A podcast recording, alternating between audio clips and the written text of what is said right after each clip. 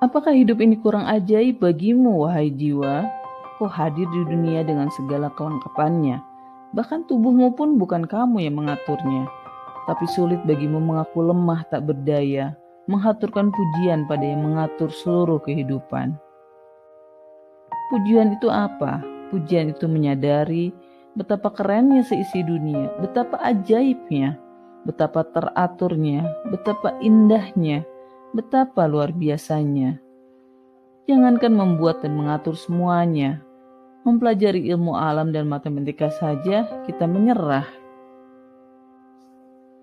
Maka ketika dia memperkenalkan dirinya sebagai pengatur alam semesta dan menyematkan semua pujian hanya padanya, kita menyambut perkenalannya, menerima fakta itu, sembari menyadari kehidupan ini ada dengan tujuan, dia tidak bermain dadu ketika mencipta.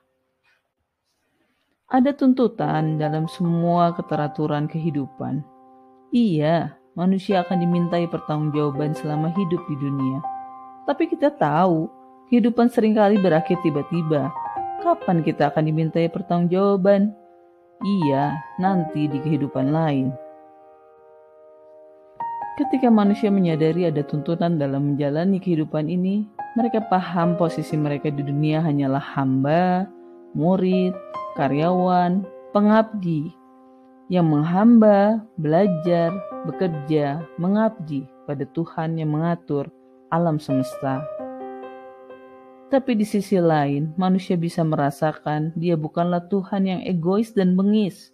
Selain tentunya dia telah mengedepankan namanya yang menenangkan hati manusia, paling pengasih, paling penyayang maka pada siapa lagi kita meminta pertolongan selain padanya?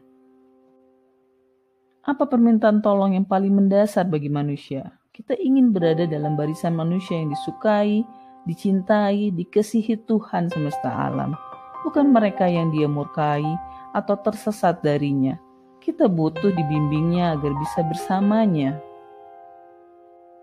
Bukankah pada kekasih kita selalu bertanya, Wahai kekasih, apa yang kau inginkan agar aku mener kau menerima cintaku?